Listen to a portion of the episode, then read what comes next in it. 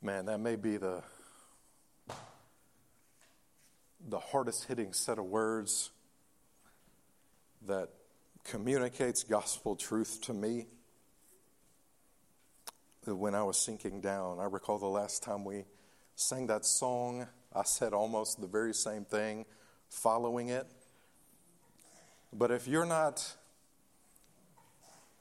if you're not gripped or arrested by the gospel today,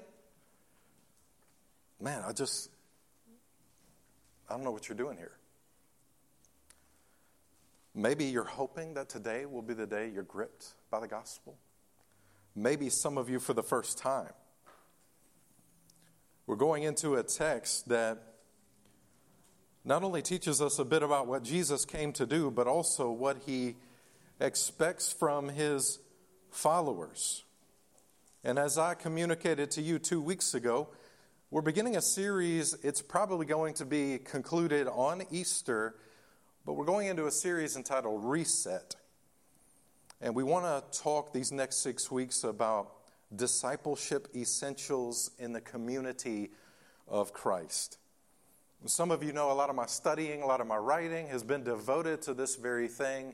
And so I rejoice at being able to preach on this topic. I firmly believe, and I hope I say it more and more, believe it more and more until the day I die, that God has intended for disciples to be made and matured within the local church. So today we're going to begin with the disciples' commitment. The disciples' commitment. Oftentimes, as believers, we are quick to forget what we signed up for, if you will being a follower of Jesus, we forget what, what exactly we were called to when we said, Yes, I want to be a Christ follower. We get in, so to speak, and then we get comfortable, we get complacent. And so these next six weeks, I just want to hit reset.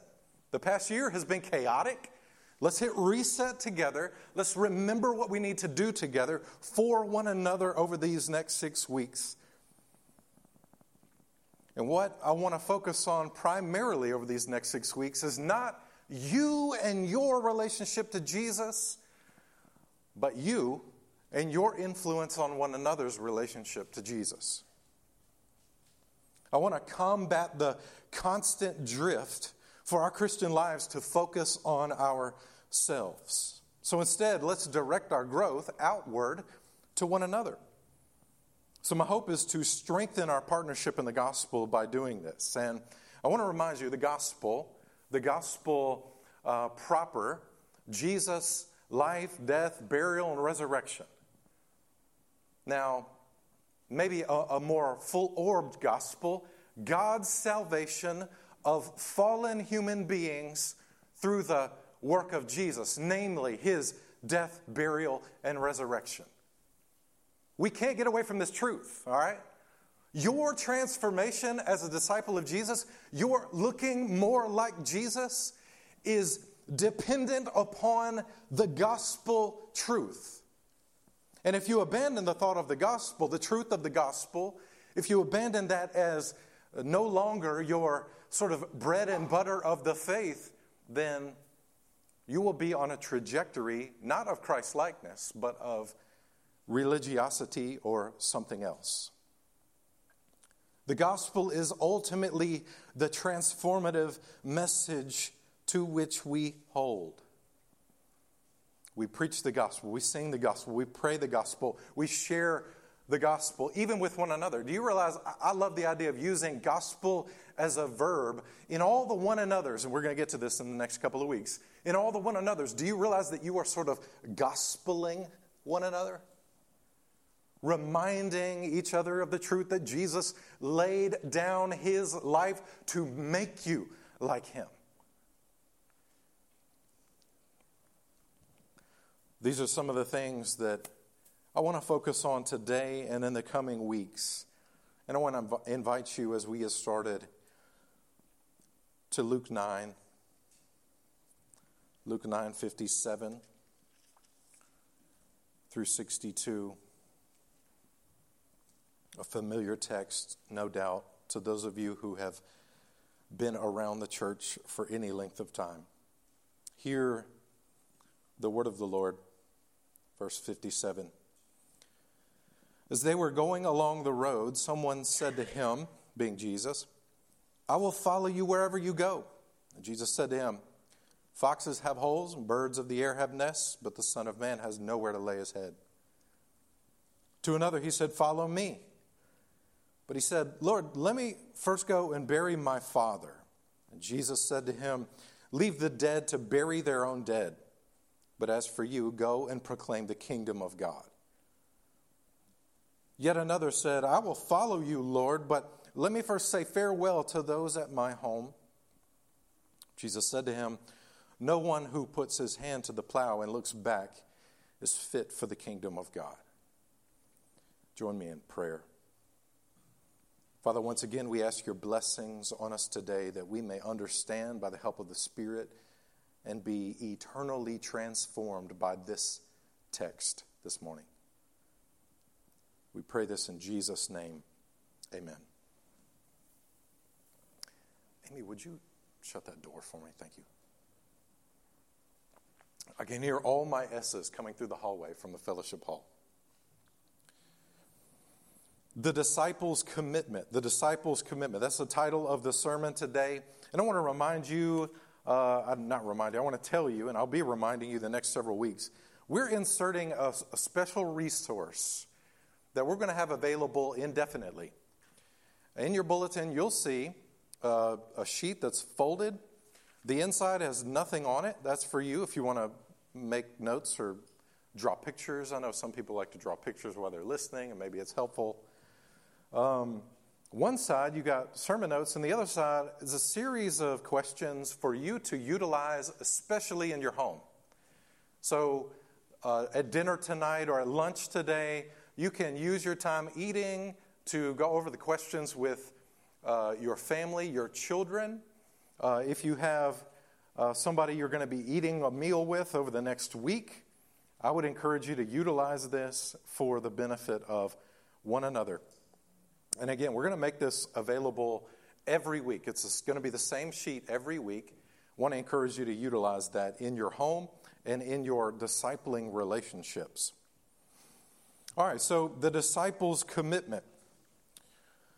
The cost of following Jesus should not be a new concept for you, even if it may be a foreign concept. You, you may recall some of the passages of Scripture, like we're reading here, is probably familiar, but you know where it says, Take up your cross. Earlier, Derek read a little bit about that. Uh, you recall Jesus saying, The first shall be last. Uh, you know the living sacrifice, Romans 12 the idea of Galatians uh, 3 that we are crucified with Christ. So the self is really, really uh, takes a back seat. Really, we could say, in terms of spiritual life, the self is dead when you come to Jesus. He lives through you. Here's why this point is so important because the selfishness that is promoted in our society, and I would say promoted and accepted within the church. It turns nearly everything about the Christian faith inward to personal benefit. It's subjected to personal desires and it is surrendered to personal preferences.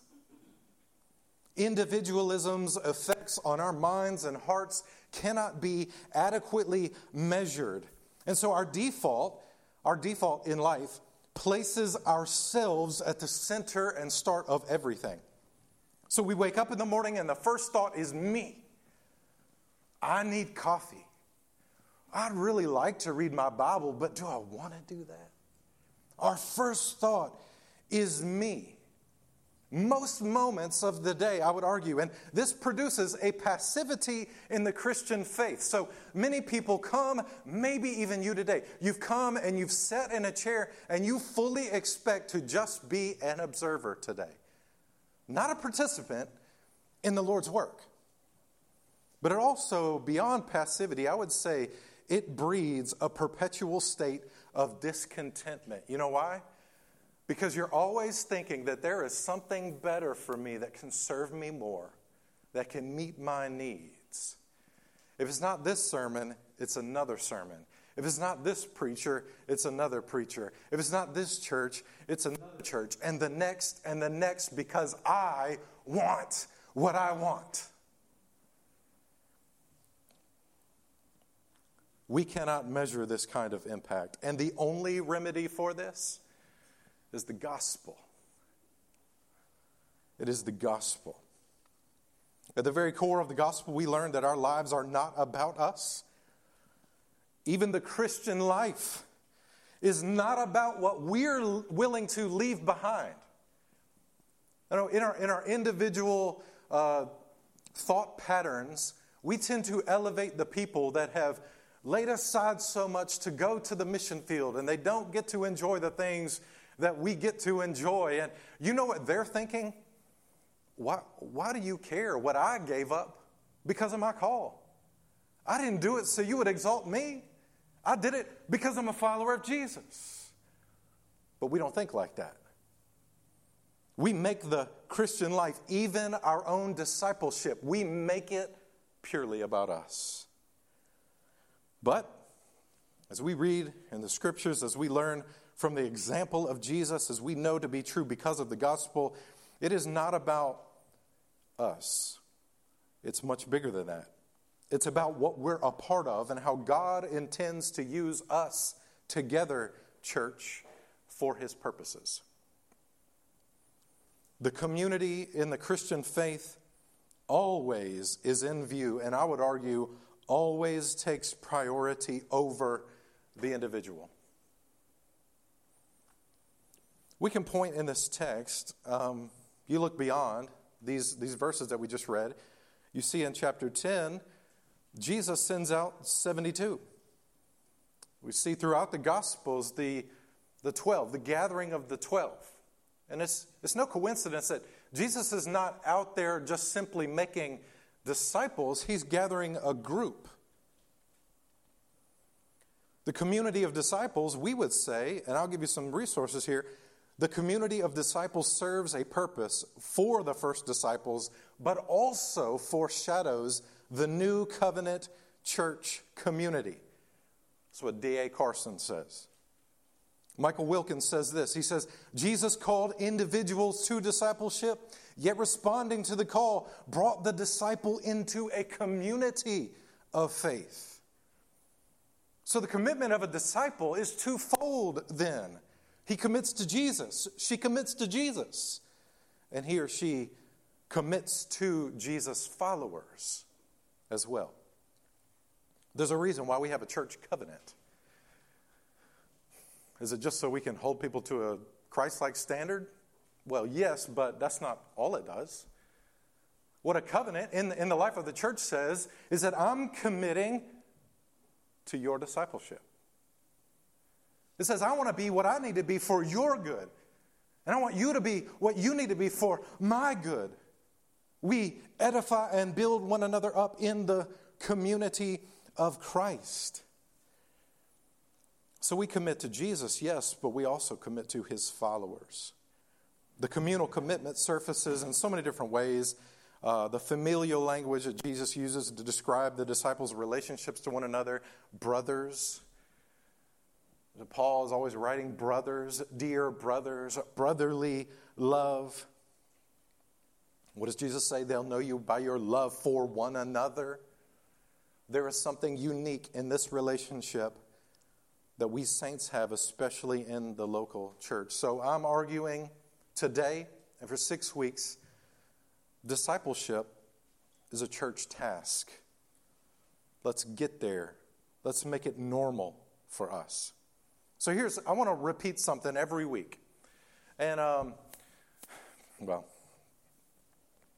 it's basically uh, it's a commitment that I'm making to you and I'm asking you to make to one another, including me.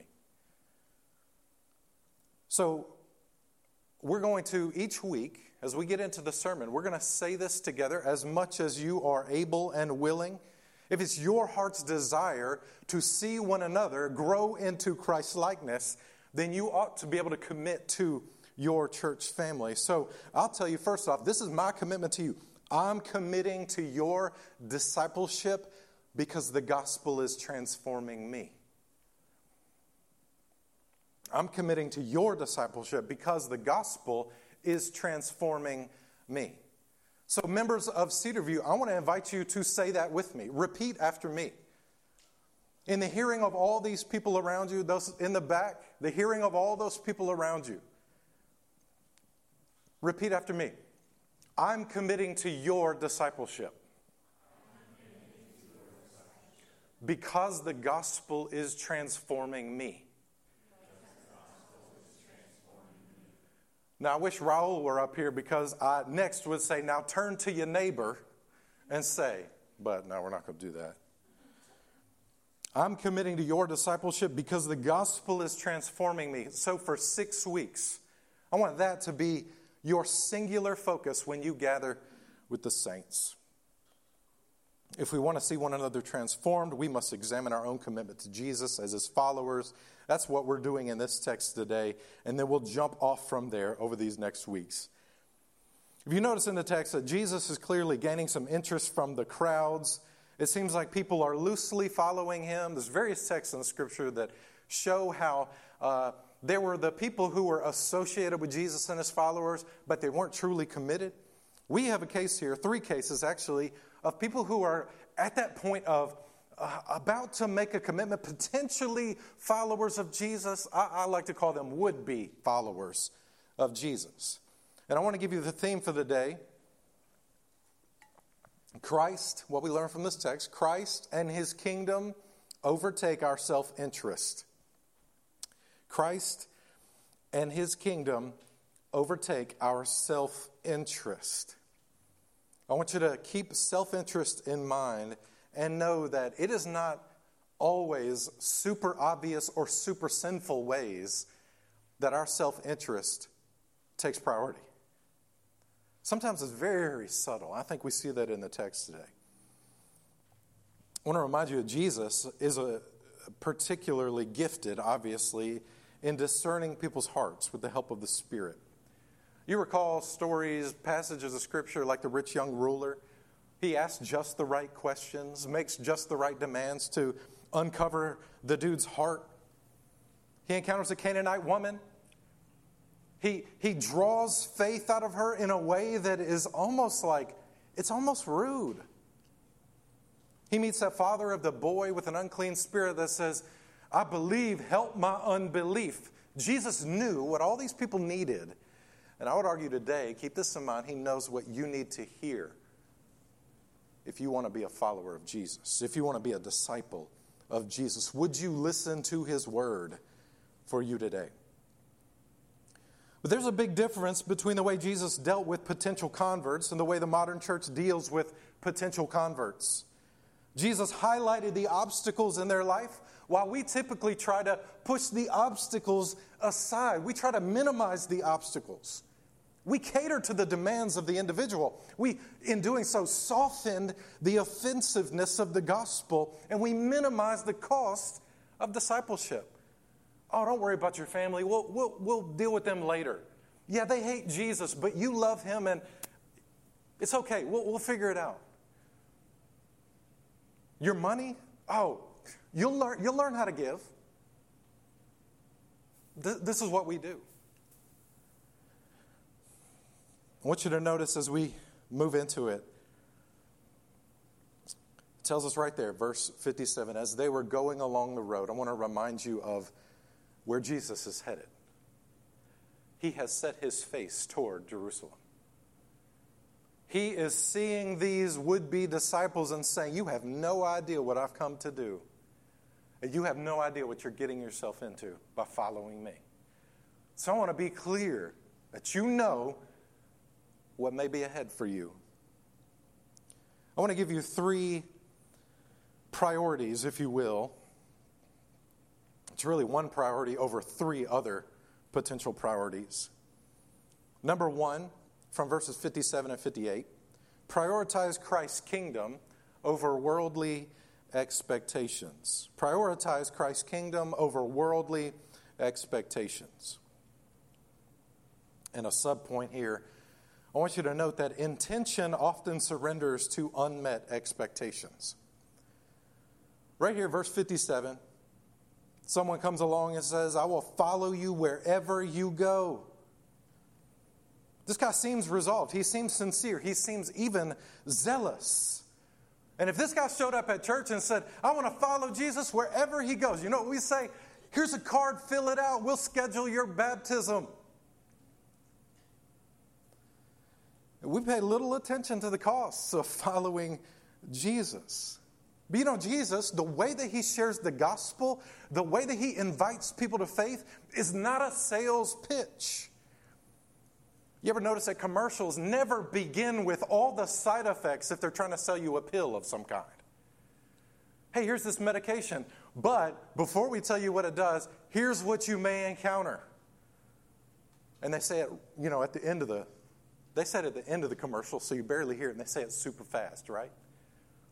Probably because they're just obligated to. Jesus doesn't do that. He says, he says, all the bad things right up front. This is what you may encounter. These are the costs. You know, the car, car salesman, he doesn't focus on the things that have gone wrong with the car. He wants to sell you the car. He doesn't begin with how much it costs. He begins with what you need in your life, right? We'll figure out the cost later. Let me show you this feature. But here we see this man makes a bold statement. You know, saying something like this I will follow you wherever you go. That may take you places that you don't intend to go. One pastor highlighted here if all you have is a profession and good intentions, you won't follow Jesus very far. So, this would be follower intends to stick with Jesus, but what happens when following Jesus doesn't turn out like he thought it would? What happens when following Jesus does not turn out like you thought it would? Well, the preacher said he's the answer to all my problems. Well, yeah, but you, you may not like how those answers are communicated to you. You know, our intentions are steady. Our intentions of following Jesus are steady until our family thinks we're fanatical our intentions remain until our friends think we've changed too much. Our intentions are sturdy until following Jesus costs us our job. Our intentions are firm until we get that diagnosis we never wanted to hear. Our intentions are steadfast until the church makes a decision that we don't like. Our intentions are good until our five year plan falls apart. parents, especially of younger ones. Our intentions are unwavering until the gospel really reaches our children, upending our expectations of life for them. Parents, do you really want your child running up to Jesus and saying, I will follow you wherever you go? Do you really want that? It seems that in most of our thinking, in our society, of course we want them in heaven one day, but are we willing to let them follow Jesus to the unreached people of South Asia? Are we willing to see our children give themselves to lifelong ministry among remote people groups? They may give their life for the advance of the gospel. Do you want that, parents? Our intentions are good until we consider what Jesus demands. We want them to have enough faith to be decent Christians, but not sold out ones, to go back to our 90s language. Not, en- not enough to lay everything at the will of Jesus. You see, parents, even we don't get it. We don't get it.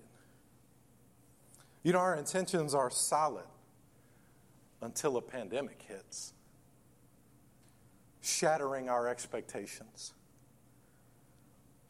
What I've seen in the lives of many, not all, but many Christians, is just a further exposing of our devotion to our own safety and self preservation. Now, I want to be careful here.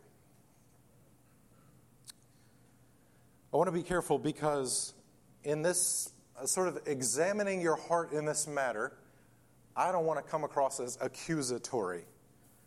But I would ask you is, is fear exercising control over you, believer? I would ask folks at home have you, have you considered a plan for re engaging your Christian life? Gathering with the church again? Do you have a plan? That's all I'm asking. Do you have a plan? Have you considered it? I want to encourage you to plan now and make every effort to come serve your brothers and sisters. But here's the point whether you're in a pandemic or among a remote people group, our commission to make disciples does not change. That's why Jesus would say, whoever would save his life is going to lose it. But whoever would lose his life for my sake is going to find it. Paul says to the Corinthians, You are not your own. You were bought with a price. See, intention often surrenders to unmet expectations. I didn't know this was coming. I didn't know this was coming. I, I probably wouldn't have signed up. I'll take the good parts, but I don't want the bad. But you know what? Jesus knows what we need to hear just like he knew what this man needed to hear. He responds and says, Foxes have holes and birds have nests, but the Son of Man has nowhere to lay his head. Foxes and birds, we get this. Places of comfort, places to return, places to call home, places of shelter and security, places that are ours. This is my hole. This is my home. This is my nest.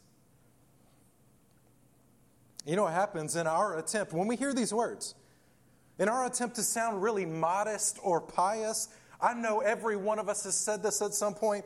You know, I don't need a lot in life, I just need blank. Insert it.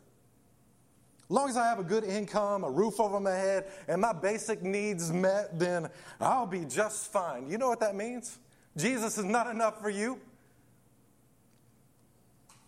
I recall several years ago, was a campaign, you know, mugs and shirts that said, Jesus plus coffee. Yeah, it was, it's cute, okay? It's cute. Jesus plus coffee, right? And so the idea is that I just need my coffee in the morning and I'll take Jesus too, right? So I recall my wife ran across a sticker that said, Jesus plus nothing. And you know where we have that sticker? It's right on our coffee pot. We run out of coffee, you know what? We got Jesus. Our roof falls in, we got Jesus. If we are displaced, if we are arrested for our faith, we got Jesus.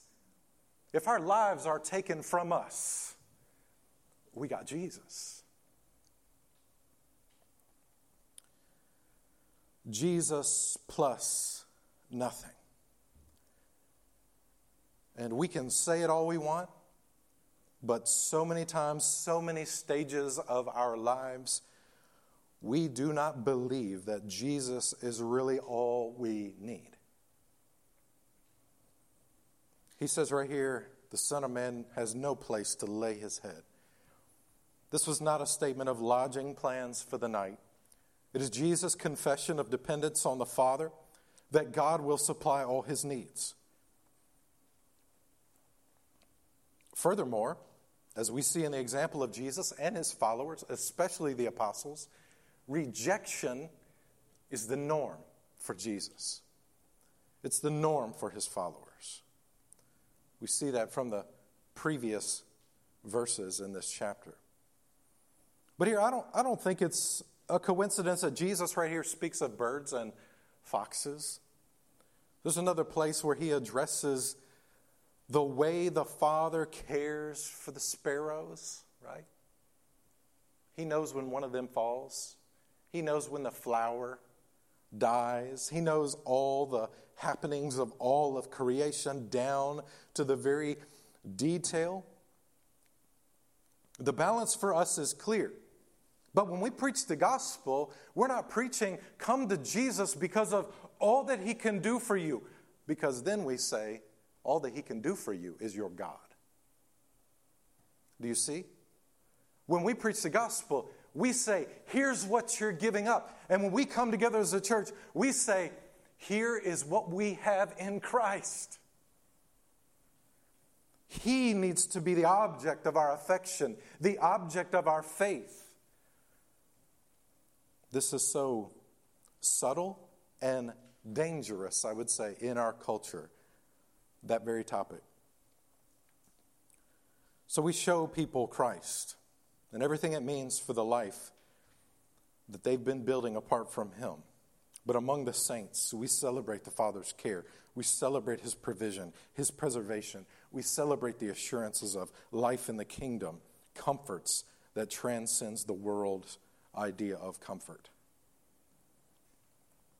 So that was the longest point. Don't be discouraged.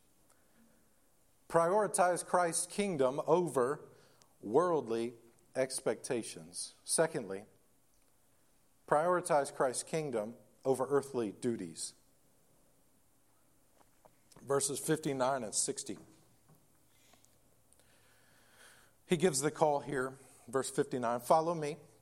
This call is for everyone, as we see throughout the scriptures.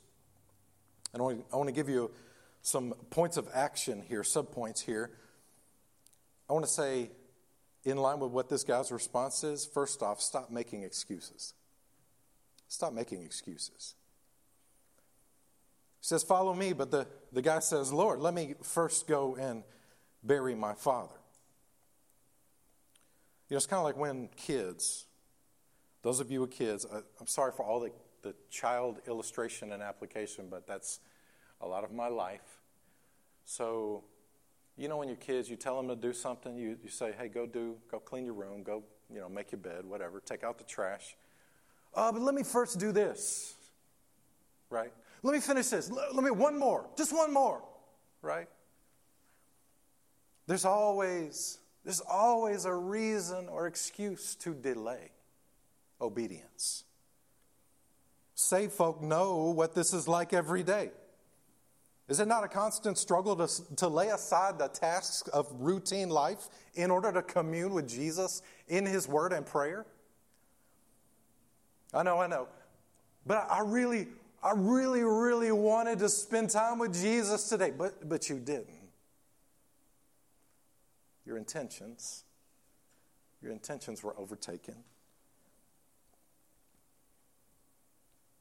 This happened, that happened. You know, Jesus fell off your checklist. I kind of picture those of you who watch NASCAR, you, you see the guy that, that blows his tire, and you got the list of the, the leaderboard, and you're watching his name just drop down, right? You know what I'm talking about. You see his name just dropping off the board. Before you know, he's a lap down. That's what happens to Jesus when we don't prioritize him and his kingdom. Everything else is ready for you to give it attention. And Jesus is taking a backseat role. This is what happens to this man here. There's always another priority fighting for the top spot. You know, regarding this particular case, uh, many preachers have tried to make this really more than, than what it is. I'm sure you've heard, well, he just wants his inheritance, right? He just wants the, the money. He wants the security. He's waiting for his dad to die. He, his dad may not even be dead. We've heard that before. He wants to get the inheritance. I don't think that's the case here. I think he is simply saying, I have an earthly duty to fulfill, Jesus. Can I go fulfill it first? But why do we want it to be about inheritance or money or security. Why do we want that? Because if we can make it about that, then we can let ourselves off the hook. If we can make this guy money hungry, then we can say, Well, I'm not money hungry. And then it's not about us anymore. We get to avoid that passage of Scripture, we get to avoid that confrontation. We get to avoid dealing with our lack of devotion to Jesus. It's like lighting a picture. In the day of selfies, how many of y'all young folks, I'm looking at the back row especially here. How many of young folks, you, you got in the, in the room and you turn the selfie camera on and you're like, oh, I got to get the light just this way, right? The light looks so good coming from this angle. We want that light to be cast on us in the way. Sorry for calling y'all out. I do it too. We all do it. You got on Instagram this week and did it. This is what we do. We want the best light on us. So if we can cast the light on this man and say, he's a certain way that I'm not, then we can avoid a lot about this passage. But this is about duty. He has an earthly duty, an honorable duty. He has an obligation to his parents. That's honorable, right? It's his duty as a child to his to lay his father to rest. And in Hebrew culture, way more than ours, this is so important to them. So for Jesus to say, let the dead bury their own dead, is to say, I am more important than the greatest earthly devotion or duty that you have. Really, what he's saying to the man has to do with spiritual deadness. There's two further instructions here. Stop making excuses. We got that one. The second one is abandon spiritual deadness. Dead is used twice here in this verse, but it means different things. Jesus distinguishes spiritual death from physical death. It's a distinction taught clearly by Paul in Ephesians 2. You were dead in your trespasses and sins, spiritually dead, cannot do anything, dead, lifeless, dead. He says, like the rest of mankind. But in, in saying this, let the dead bury their own dead. Is, is Jesus like disrespecting the dead? It may seem that way. What he's clearly communicating, no matter how you land on that, he's clearly teaching us that the cares of this world, the duties of your job, your relationships, your marriage, your family, whatever it is, those duties are not near as important as these kingdom concerns. In fact, by comparison, they are nothing. He responds to the man here. He says, But you go proclaim the kingdom. So stop making excuses, abandon spiritual deadness, and then go proclaim the kingdom. The kingdom is more important than these earthly concerns. That's all we'll say on that one. So prioritize Christ's kingdom over worldly expectations, prioritize Christ's kingdom over earthly duties, and then thirdly, Prioritize Christ's kingdom over former life. This was a tough one to word. I'm not sure if that even captures what I intend or what I think the passage intends. We have a third man here, verses 61, 62. He says, I will follow you, Lord, but let me first say farewell to those at my home. Jesus said to him, No one who puts his hand to the plow and looks back is fit for the kingdom of God. So it's very possible that after hearing the conversation of the previous two, maybe he's thinking he's better off than the other guys. Well, I don't have family duties, and I understand I may not, I may not be able to uh, cling to any particular comfort or measure of security in this world. He just wants to say bye to mom and dad, right? Let me go say bye to mom and dad. What he's got is a confession, an honorable confession. I will follow you. He even says, Lord, acknowledging the lordship of Jesus. He was confessing and submitting to Jesus as Lord. And we would think, well, he's got something going for him. But then he says, but let me first, very much like the previous guy. Similar to that would be follower, he delays. Yet this delay is far less serious. Just let me go say bye to my family and you know what's funny is he could even make a biblical case for being able to go say farewell to his family. That's what Elisha did. You may recall Elijah was calling Elisha at the council of the Lord, and you know what Elisha said? let me first go say farewell to my mom and dad, and then I will follow you. This guy could have said, Well, Elisha did it, so let me go kiss my mother and father like he did. The problem, though, is not his love for his parents or his desire to say goodbye. Rather, Jesus is discerning a potential problem with his discipleship from the get go. He's hanging on to something. He's hanging on to former life. There's a lot of ways that you could apply this in your struggle as a Christian or your life prior to Christ. There are things that maybe as you are sort of plowing with Jesus that you want to you want to fix your eyes on those things. Family, it's a way of life. It's a it's an earthly sort of pleasure that you enjoyed, maybe. Jesus says, You put your hand to the plow and look back, you're not fit for the kingdom. That fit is not, uh, that's like useful. Useful. It seems that this would be follower was torn in his devotion. There's the life that I have, the life that I know, and then there's the life with Jesus where the path is, is unknown. It's totally up to him. If I devote myself to Him, then I'm letting go of what used to be. Stein explains here that this looking back is gazing. We're not talking about a glance here, we're talking about gazing.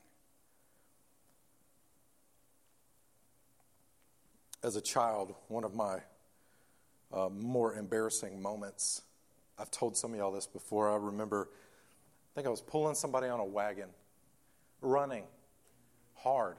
You know, I was probably six, seven years old, running hard, pulling somebody on a wagon. And I look back, I'm trying to make sure that they're okay, they're staying upright and all that. You know what I do? I turn around, run smack into a tree. Huge knot on my head. But you know what? I was more focused on what was behind me than what was ahead of me.